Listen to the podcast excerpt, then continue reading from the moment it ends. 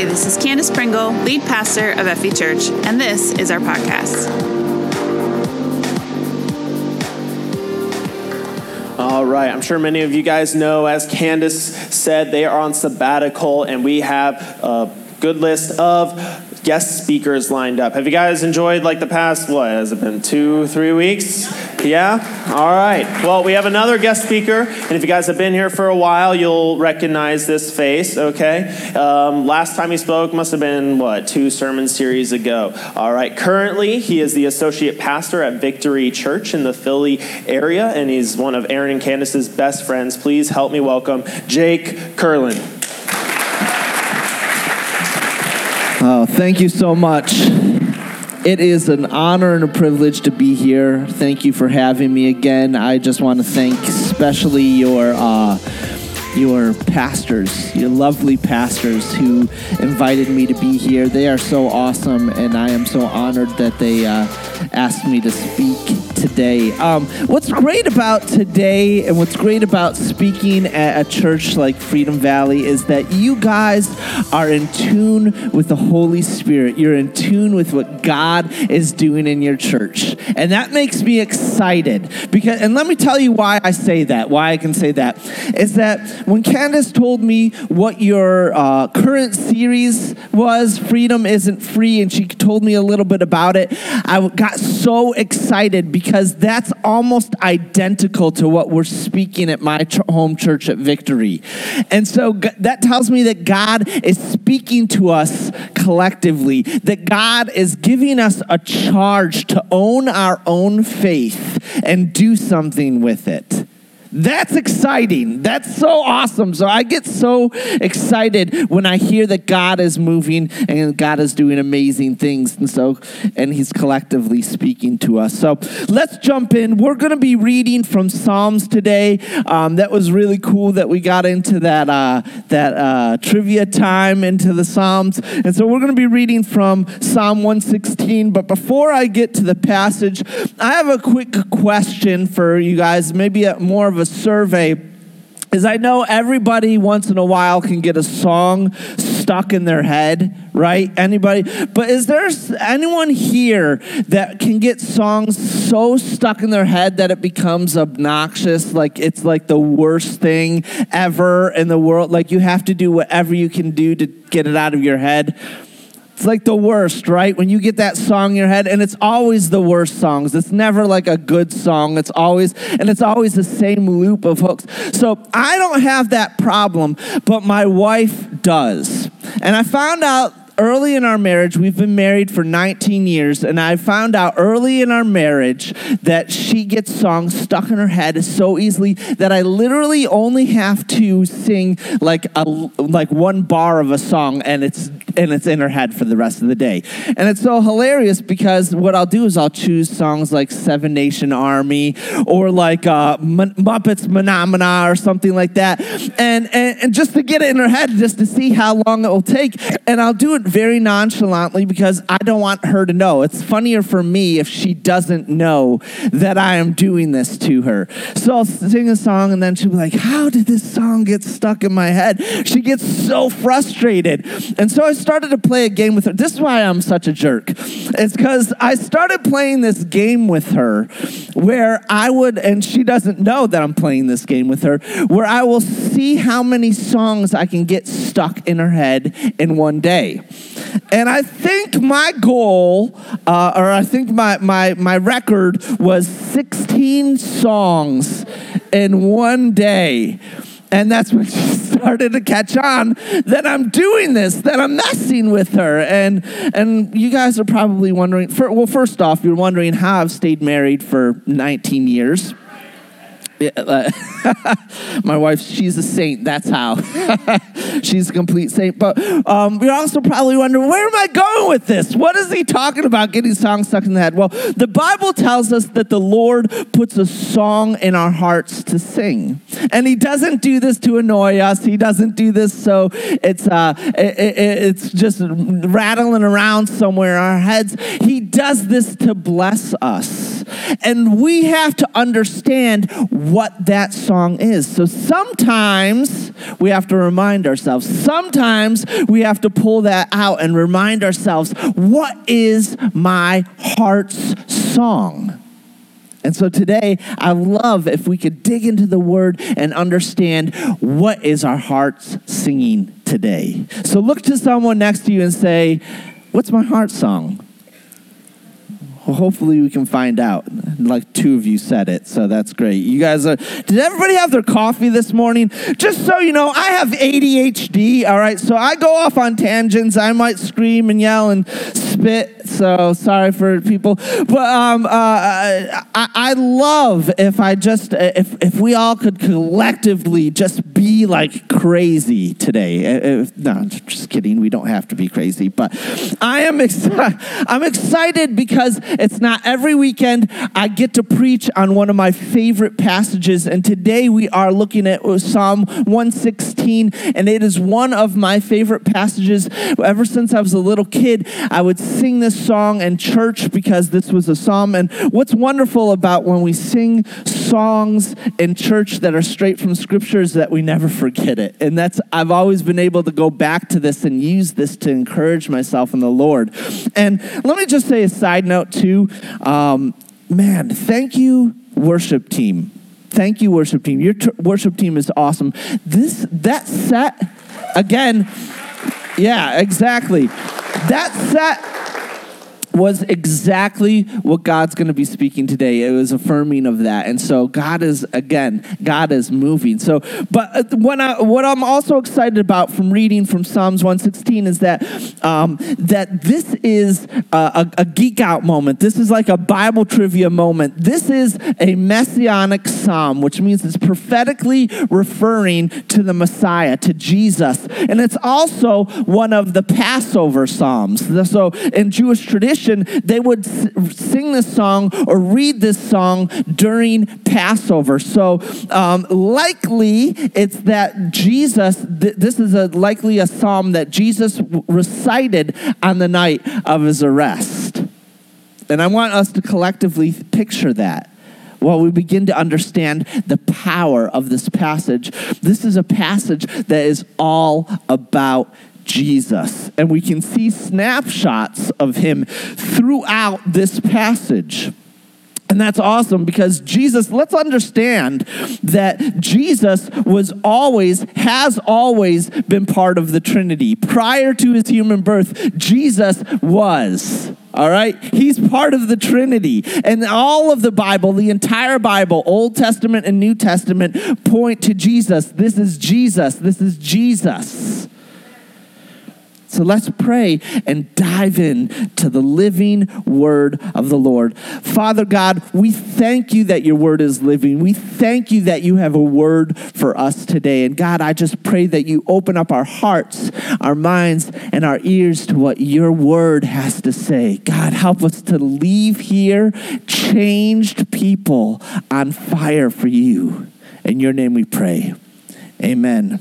All right, let's start with verse 1. We're going to read the whole passage. We're going to read the whole chapter, chapter 1, uh, 116, Psalm 116. And it says this it says, I love the Lord because he hears my voice and my prayer for mercy. Because he bends down to listen, I will pray as long as I have breath. Death wrapped its ropes around me. The terrors of the grave overlook me. I saw only trouble and sorrow. And then I called on the name of the Lord. Please, Lord, save me. How kind the Lord is, how good He is, so merciful, this God of ours. The Lord protects those of childlike faith. I was facing death, and He saved me. Let my soul be at rest again, for the Lord has been good to me. He has saved me from death, my eyes from tears, my feet from stumbling. And so I walk in the Lord's presence as I live here on earth. I believe in you, so I said, I'm deeply troubled trouble, Lord. In my anxiety, I cried out to you. These people are all liars. What can I offer to the Lord for all that he's done for me? I will lift up the cup of salvation and praise the Lord's name for saving me. I will keep my promises to the Lord in the presence of all his people. The Lord cares deeply when his loved ones die. O Lord, I am your servant. Yes, I am your servant, born into your household. You have freed me from my chains. I will offer you a sacrifice of thanksgiving and call upon the name of the Lord. I will fulfill my vows to the Lord in the presence of all his people, in the house of the Lord, in the heart of Jerusalem. Praise the Lord. Wow, what an incredible passage. What an incredible snapshot of who Jesus is. And I, uh, I, I want to go through little snapshots of who Jesus is as we go through. Can we do that? Can we can we kind of flesh out who Jesus is in this passage as we understand and discover our heart song? Can we do that together?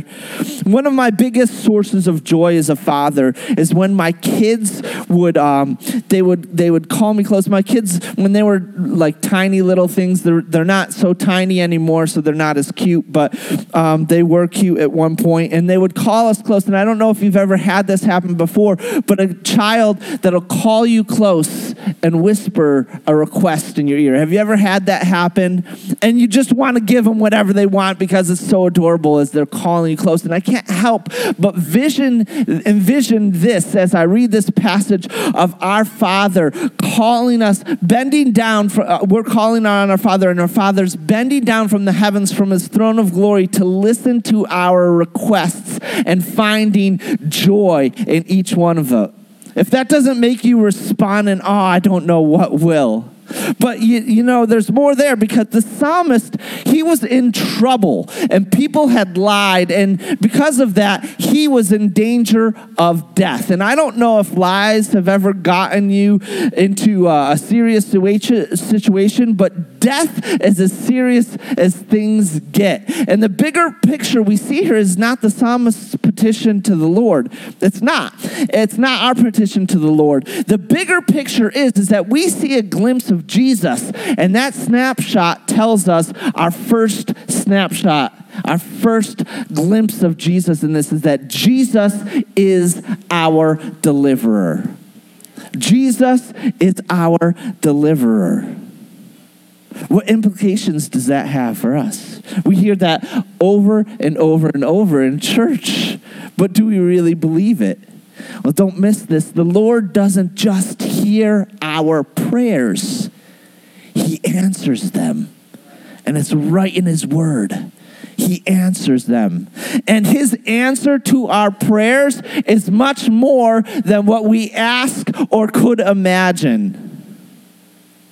The psalmist speaks of temporal danger where Jesus is certainly capable of saving us, but there's a bigger sense of redemption that we need to understand here. So let's unpack this. The Lord hears our prayers and answers them. We can go to Him freely, knowing that He loves us, that He cares about us, and cares about what we're going through. This is awesome. And the wording, I love the Lord in Hebrew, suggests a deep excitement and emotion to God. There's an expre- there's an expectation when we come to the throne of the Lord. There's an expectation when we're at his feet. When we come to the Lord, how, when's the last time you got excited about coming to the Lord? When is the last time you got excited about being at his feet? When is the last time you got excited about being in the middle of a difficult circumstance? Because that's where the psalmist is here. He's facing death. He's in a difficult circumstance, yet he is excited about pro- approaching the Lord. He's excited about it. And God, I'm in this terrible situation. God, I'm so afraid. God, I'm so anxious. But God, I'm so excited to run to your feet. But God, I'm so honored to be in your presence. But God, I can't help but praise because you are you. That's the posture we need to glean from the psalmist here. I can't get over this. He bends down and listens. Or in other translations, it says he's inclined his ear to me. And these words speaking of amazing, never ending love of God. He bends down from his place of glory to meet the needs of his people. But more importantly, it points prophetically to the Lord's response of Jesus' death and resurrection for us. See, what needs to happen for the church to collectively have an awakening is that we need to flip the narrative of us going to the Lord wrapped up in ourselves and start entering his gates with thanksgiving in our hearts, entering his courts with praise. This is the Lord, this is the giver of life. We are entering into his presence, and rightly, it's all about him and his glory. Amen, church? He's heard our cries, and his response was and is Jesus. And that's why he's worthy of praise and glory. Do we get that?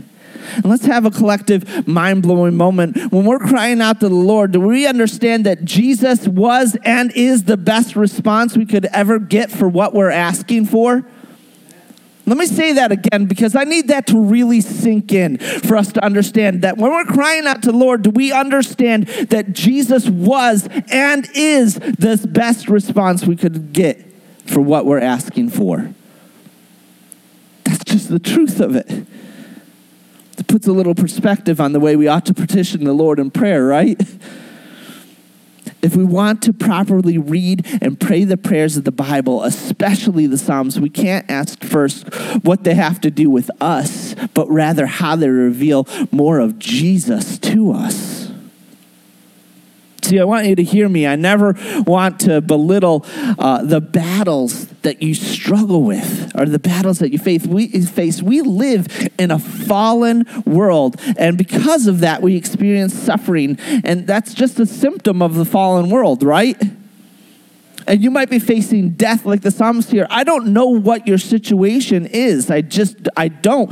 But this is where prayer and petition is essential. But wouldn't you agree we have a lot to understand when it comes to prayer and the Lord's response to our prayers?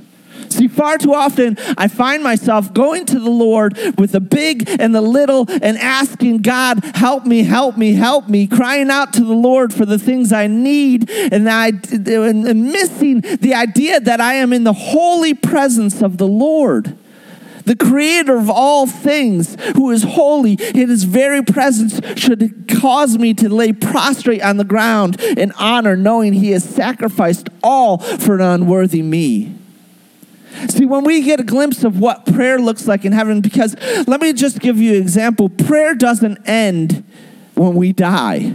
We continue to pray on, uh, pray on into eternity. And so, as I kind of unpack this for myself, I kind of understand wow, I really don't know how to pray. I really don't understand what prayer looks like. And that's okay. That's an okay place to be because Jesus' disciples who grew up knowing prayers and reciting prayers all their lives still asked Jesus, teach us how to pray. They walked and talked with Jesus and they still asked, teach us how to pray. And so it's okay for us to say we don't know how to pray as long as we're petitioning the Lord and asking us, teach us, teach us, help us grow, help us know that freedom isn't free.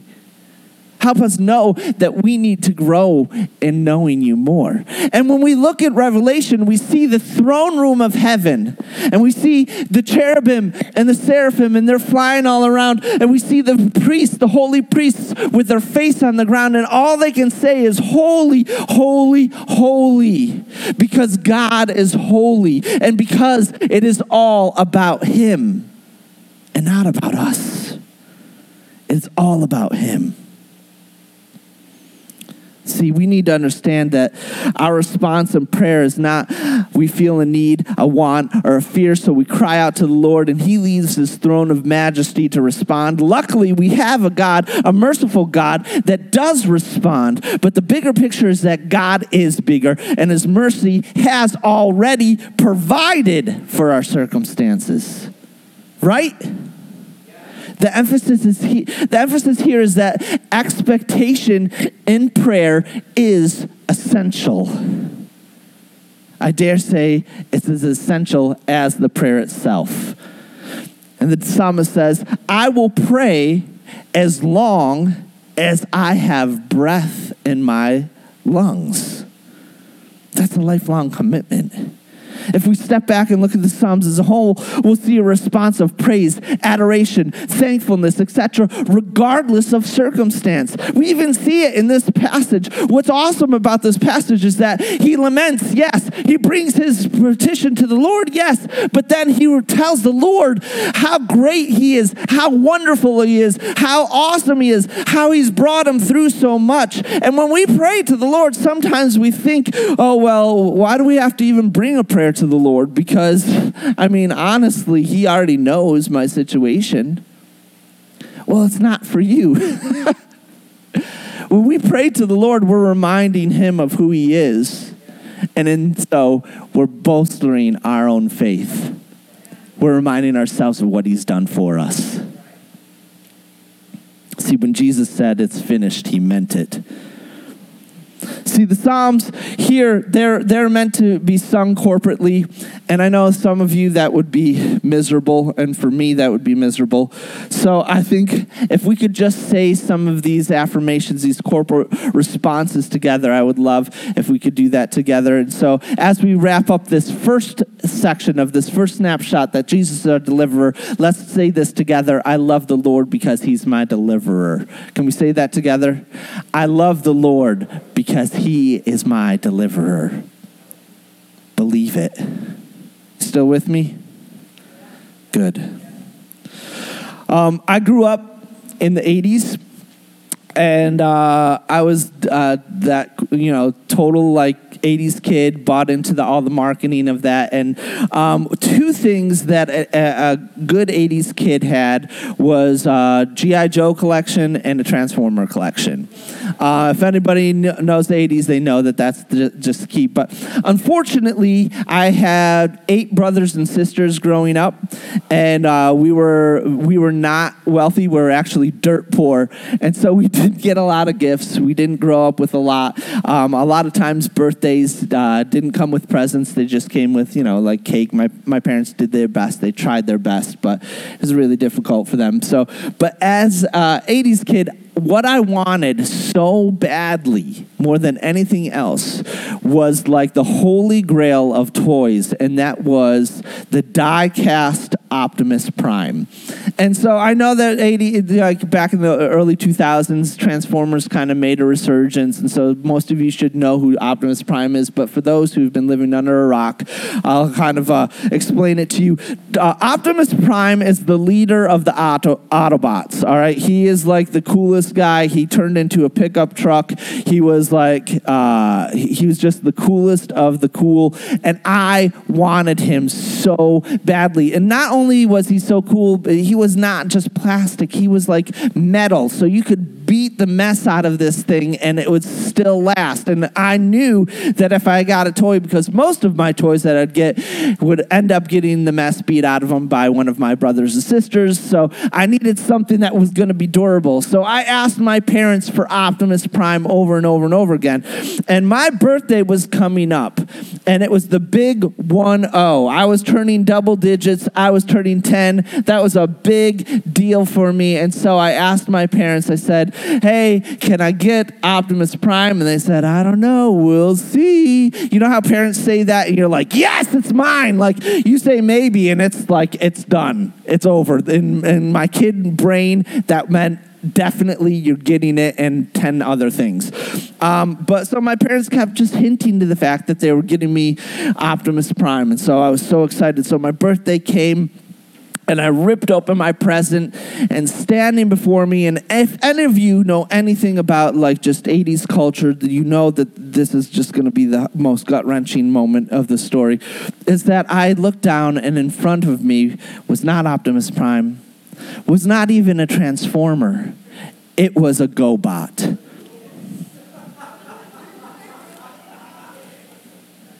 I don't know if anybody knows what a GoBot is. GoBots are just sheer trash. All right, uh, all right. If you're a GoBot fan, fight me on it because, like, let me tell you, GoBots are garbage. All right, and so I looked at it, and with the best strength I could muster, I gave him a thank you.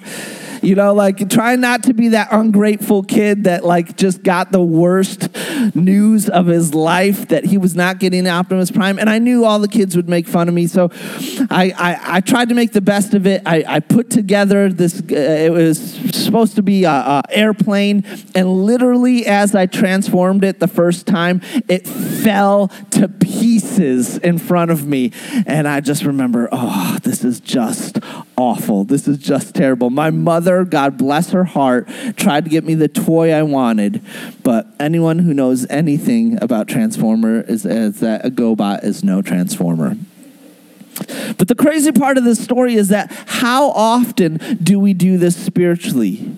Jesus isn't going to snatch peace away from us or embarrass us or try to prove some cosmic lesson. But it's like this if we get the first part of Jesus is our deliverer, if we get that, but neglect to go to him or ask him for help when we need it, there's a problem. Because if we stop at Jesus being the answer, if we stop and say, well, Jesus is the answer, so I'll just leave it at that. I don't need to bring petitions up to him. I don't need to go to the throne room of God. I don't need to go to his feet and, and bring a petition up to him. Um, then we will miss out. That type of thinking will bring us to a place where we most certainly will look elsewhere for answers or provision only Jesus can provide. We will be setting up, we will be setting up ourselves for failure. We will be settling for cheap knockoffs instead of the real thing and knockoffs will always let you down. See, the second snapshot, this all leads us to the second snapshot we see in this passage of Jesus, and that is that Jesus is our source of rest and peace. If you're going through something, if you're going through a circumstance, Jesus is our deliverer, and he's also the source of our rest and peace. This is what makes him so worthy of praise. Jesus is the source of our rest and peace. Let's read verses 4 through 8 again. I called upon the name of the Lord. See, the Lord moves when we call upon his name. I called upon the name of the Lord. Please, Lord, save me. How kind the Lord is, how good he is, so merciful, this God of ours. The Lord protects those of childlike faith. I was facing death, and he saved me. Let my soul be at rest again, for the Lord has been good to me. He has saved me from death, my eyes from tears, and my feet from stumbling. There is power and calling in, on the name of the Lord. Ah, there's so much to unpack here, and I'm going to try and stay focused though. So, if we're seeking any kind of peace or rest outside of Jesus, it's sheer folly. It's nonsense, and I dare say a form of idolatry we're all guilty of let me say a, a, side note that Netflix will not give you the peace you're looking for. Amazon shopping will not give you the peace that you're looking for. Winning the lottery will not give you the peace that you're looking for. A boyfriend, a girlfriend, a spouse. See where I'm going here, church? We are not going to get peace from things outside the source of peace. Who is the author of peace? Call, who called chaos into order? Isaiah 40, 28 through 31 says, Have you uh, never heard? Have you never understood? The Lord is our everlasting God, the creator of all the earth. He never grows weak or weary. No one can ever measure up to the depths of his understanding. He gives power to the weak and strength to the powerless. Even youths will become weak and tired, and young men will fall in exhaustion. But those who trust in the Lord will find new strength. They will soar high on wings like eagles. They will run and not grow weary. They will walk and not faint. And some of you might be thinking, well, this guy needs to get a little bit tired because he's a little bit crazy and, and hectic. But man, I just love the idea that God gives us such a blessing of energy and excitement and power and uh, and and he says strength, new strength when we seek him and and understand who he is. And I can say with all confidence that outside the authority of Christ in the center of any endeavor for peace, individually or corporately, is a fool's errand. Fight me on it. Do we see this theme unfolding? Do we understand that this is everything? When we position ourselves to receive from Jesus the blessing upon blessing upon blessing he bestows on us and allow it to change our mindset to see that it's all about him and our praise song to him, it's over. It's over. We can see oppression stomped out and lives change. You want peace in your life? You want peace in our nation? Then run to the author of peace. Call upon his name like the psalmist, the rock of our salvation. And this might not be new info to you, uh, but by golly, if you know it, show it. Jesus' resurrection is given a gift of an eternal advocate. And just like uh, in court, we have charges drawn against us and they're just or unjust, but we can't properly defend ourselves. Yet Jesus is our advocate and our substitute. And he not, he not only speaks for us, but he also takes the punishment for us. And I don't know if there's any lawyers in the room. But I have plenty of lawyer friends, and I can safely say that not one of them would say, "Hey, I'm going to take a, whatever judgment that you you know d- decide for my client. I'm going to take the punishment." I don't know any lawyer that would do that. And yet, regardless of that, Christ does that, and he doesn't even ask us to have it all together when we come to him. He comes to our rescue while we were still sinners. Christ died for us. While we were still enemies of Christ, he died for us. Can you imagine what kind of that kind of love looks like? Stop imagining it, live it. Let's respond eh, to his grace together. The Lord is my peace, who has broken down every wall and obstacle. Let's say that together. The Lord is my peace, who has broken down every wall and obstacle. Let's live it, church. When we get to a place where we have petitioned the Lord and He has listened, uh, but here's the backbone of the entire passage. This is the third snapshot of Jesus, is that Jesus is deserving of our praise. And so the psalmist, he asks uh, the same question we should be asking What can I offer the Lord for all that he has done for me? The psalmist asks that question What can I offer the Lord? And then he immediately responds, and this is why I love the way this psalm is written out. It says in verse 13, I will lift up a cup of salvation and praise the Lord's name for saving me. I will keep my promises to the Lord in the presence of all his people. The Lord cares deeply when his loved ones die. O Lord, I am your servant. Yes, I am your servant, born into your household. You, had fr- you have freed me from my chains. And don't miss this I will offer you a sacrifice of thanksgiving and call on the name of the Lord. I will fulfill my vows to the Lord in the presence of all his people.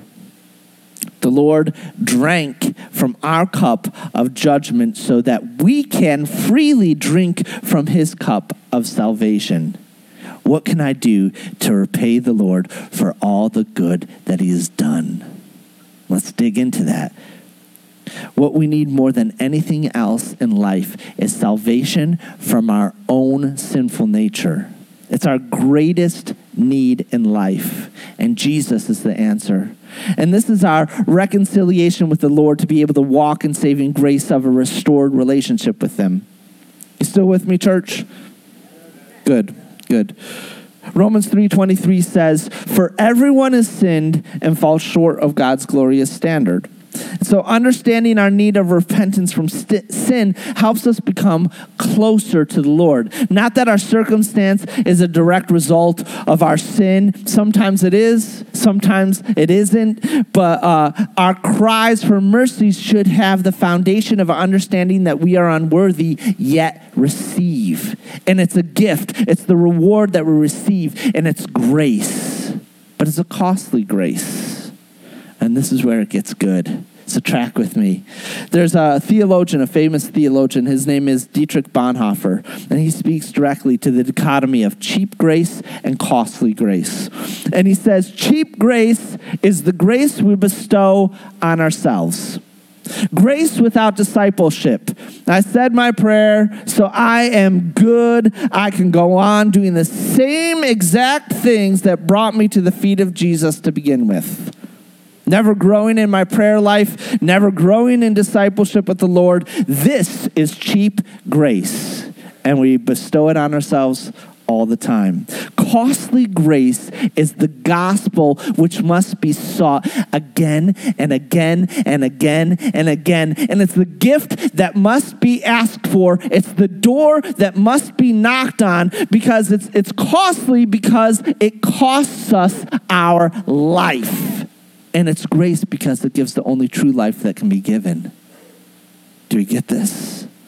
See, understanding this is walking in the deliverance of Jesus and the peace of Jesus. And don't get me wrong, this is not to say that we need to beat ourselves up and wallow in despair.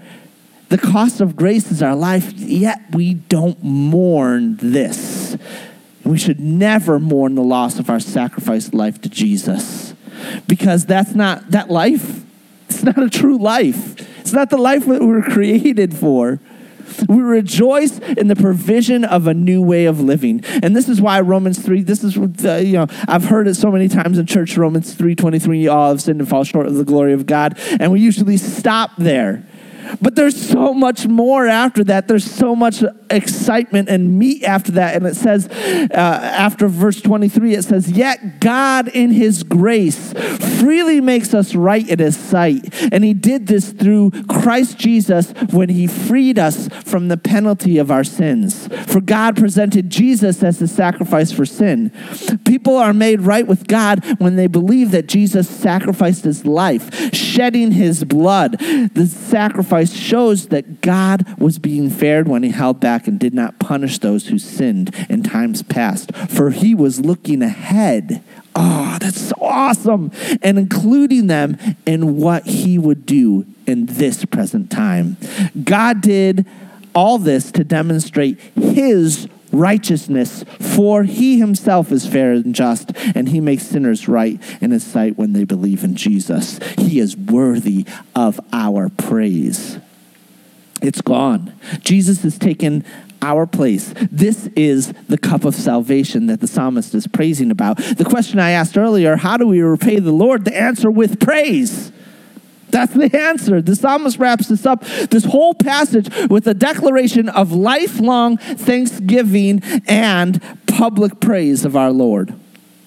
There's an old hymn that I uh, that I used to sing as a kid called "I Hear the Accuser Roar." Some of you might know that, and it states this line, and it says, "Well, may the accuser roar of sins that I have done. I know them all, and thousands more. Jehovah knoweth none." It's been washed away. See, now more than ever, we need to be a people of thanksgiving and praise. We need to be a people who share the hope of the psalmist that the psalmist sings of. We need to be a, people that share the glory of the Lord with our world. Amid crisis, can we see Jesus moving? And even if we don't see him, can we know that he certainly is moving and publicly praise him for it? See, well, uh, sometimes we get a little bit caught up in the, in, in the thought that, well, well, God doesn't move quick enough for me, or God doesn't move in the timing that I want. And God's timing is God's timing. It's kairos timing. It's the Lord's timing. And see, when the fall of man happened in, in the Garden of Eden, Jesus' immediate response, or God's immediate response was Jesus. See, because that's God's timing. See, He knew what we needed when we needed it. And so, even if we don't see him, can we know he certainly is moving? And publicly praise him for it. This is our heart song that I mentioned earlier in the beginning, and it needs to be the core of our praise. Can we hear the accuser roar and know that our advocate is already fighting our battles and that battle's already won? And then we can praise dance the walls down. Jesus says if we don't praise, the rocks will cry out. And I don't want any stones taking my place. I have a song in my heart. I have God's breath in my lungs, and so I'll take that praise and pour it back to Him. As long as I have breath in my lungs, I will praise the very breath that He gave me. I'm going to use it to pour back praise after praise after praise because He is worthy of our praise.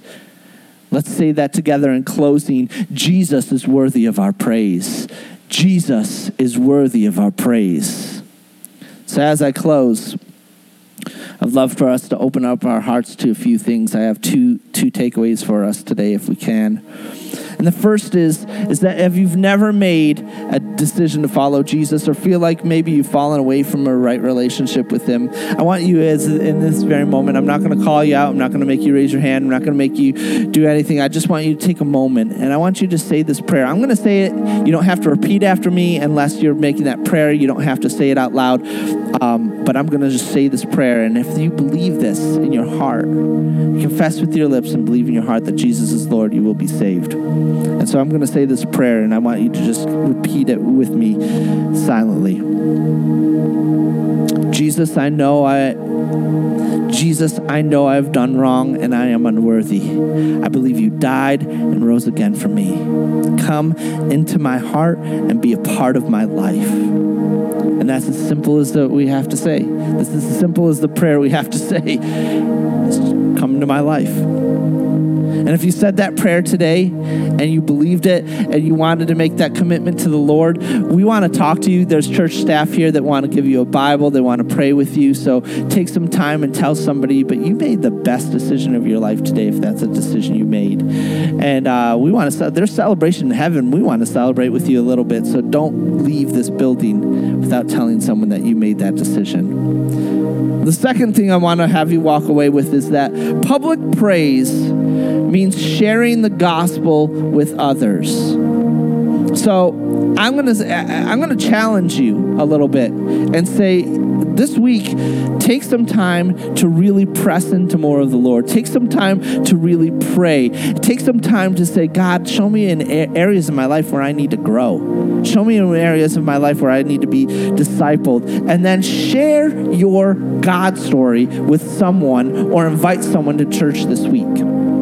That's that's my walk. That's my takeaway. It's very simple. Share your God story with someone, or invite someone to church. Some of you that scares the mess out of you, and some of you like, all right, I got this. But either way, that's my challenge for you. Take it or leave it. But I have a benediction for you. I have a blessing for you, and I would love for you to look up and receive it. And then we have some uh, other next steps. We're going to have Tom come up and, and uh, close out the service. But if you could just put your hands out just receive from the Lord today from His Word. And this is what it says in Ephesians 3, verses 20 and 21. Now, glory be to God by His mighty power at work within us. He is able to accomplish infinitely more than we would ever dare to ask or hope.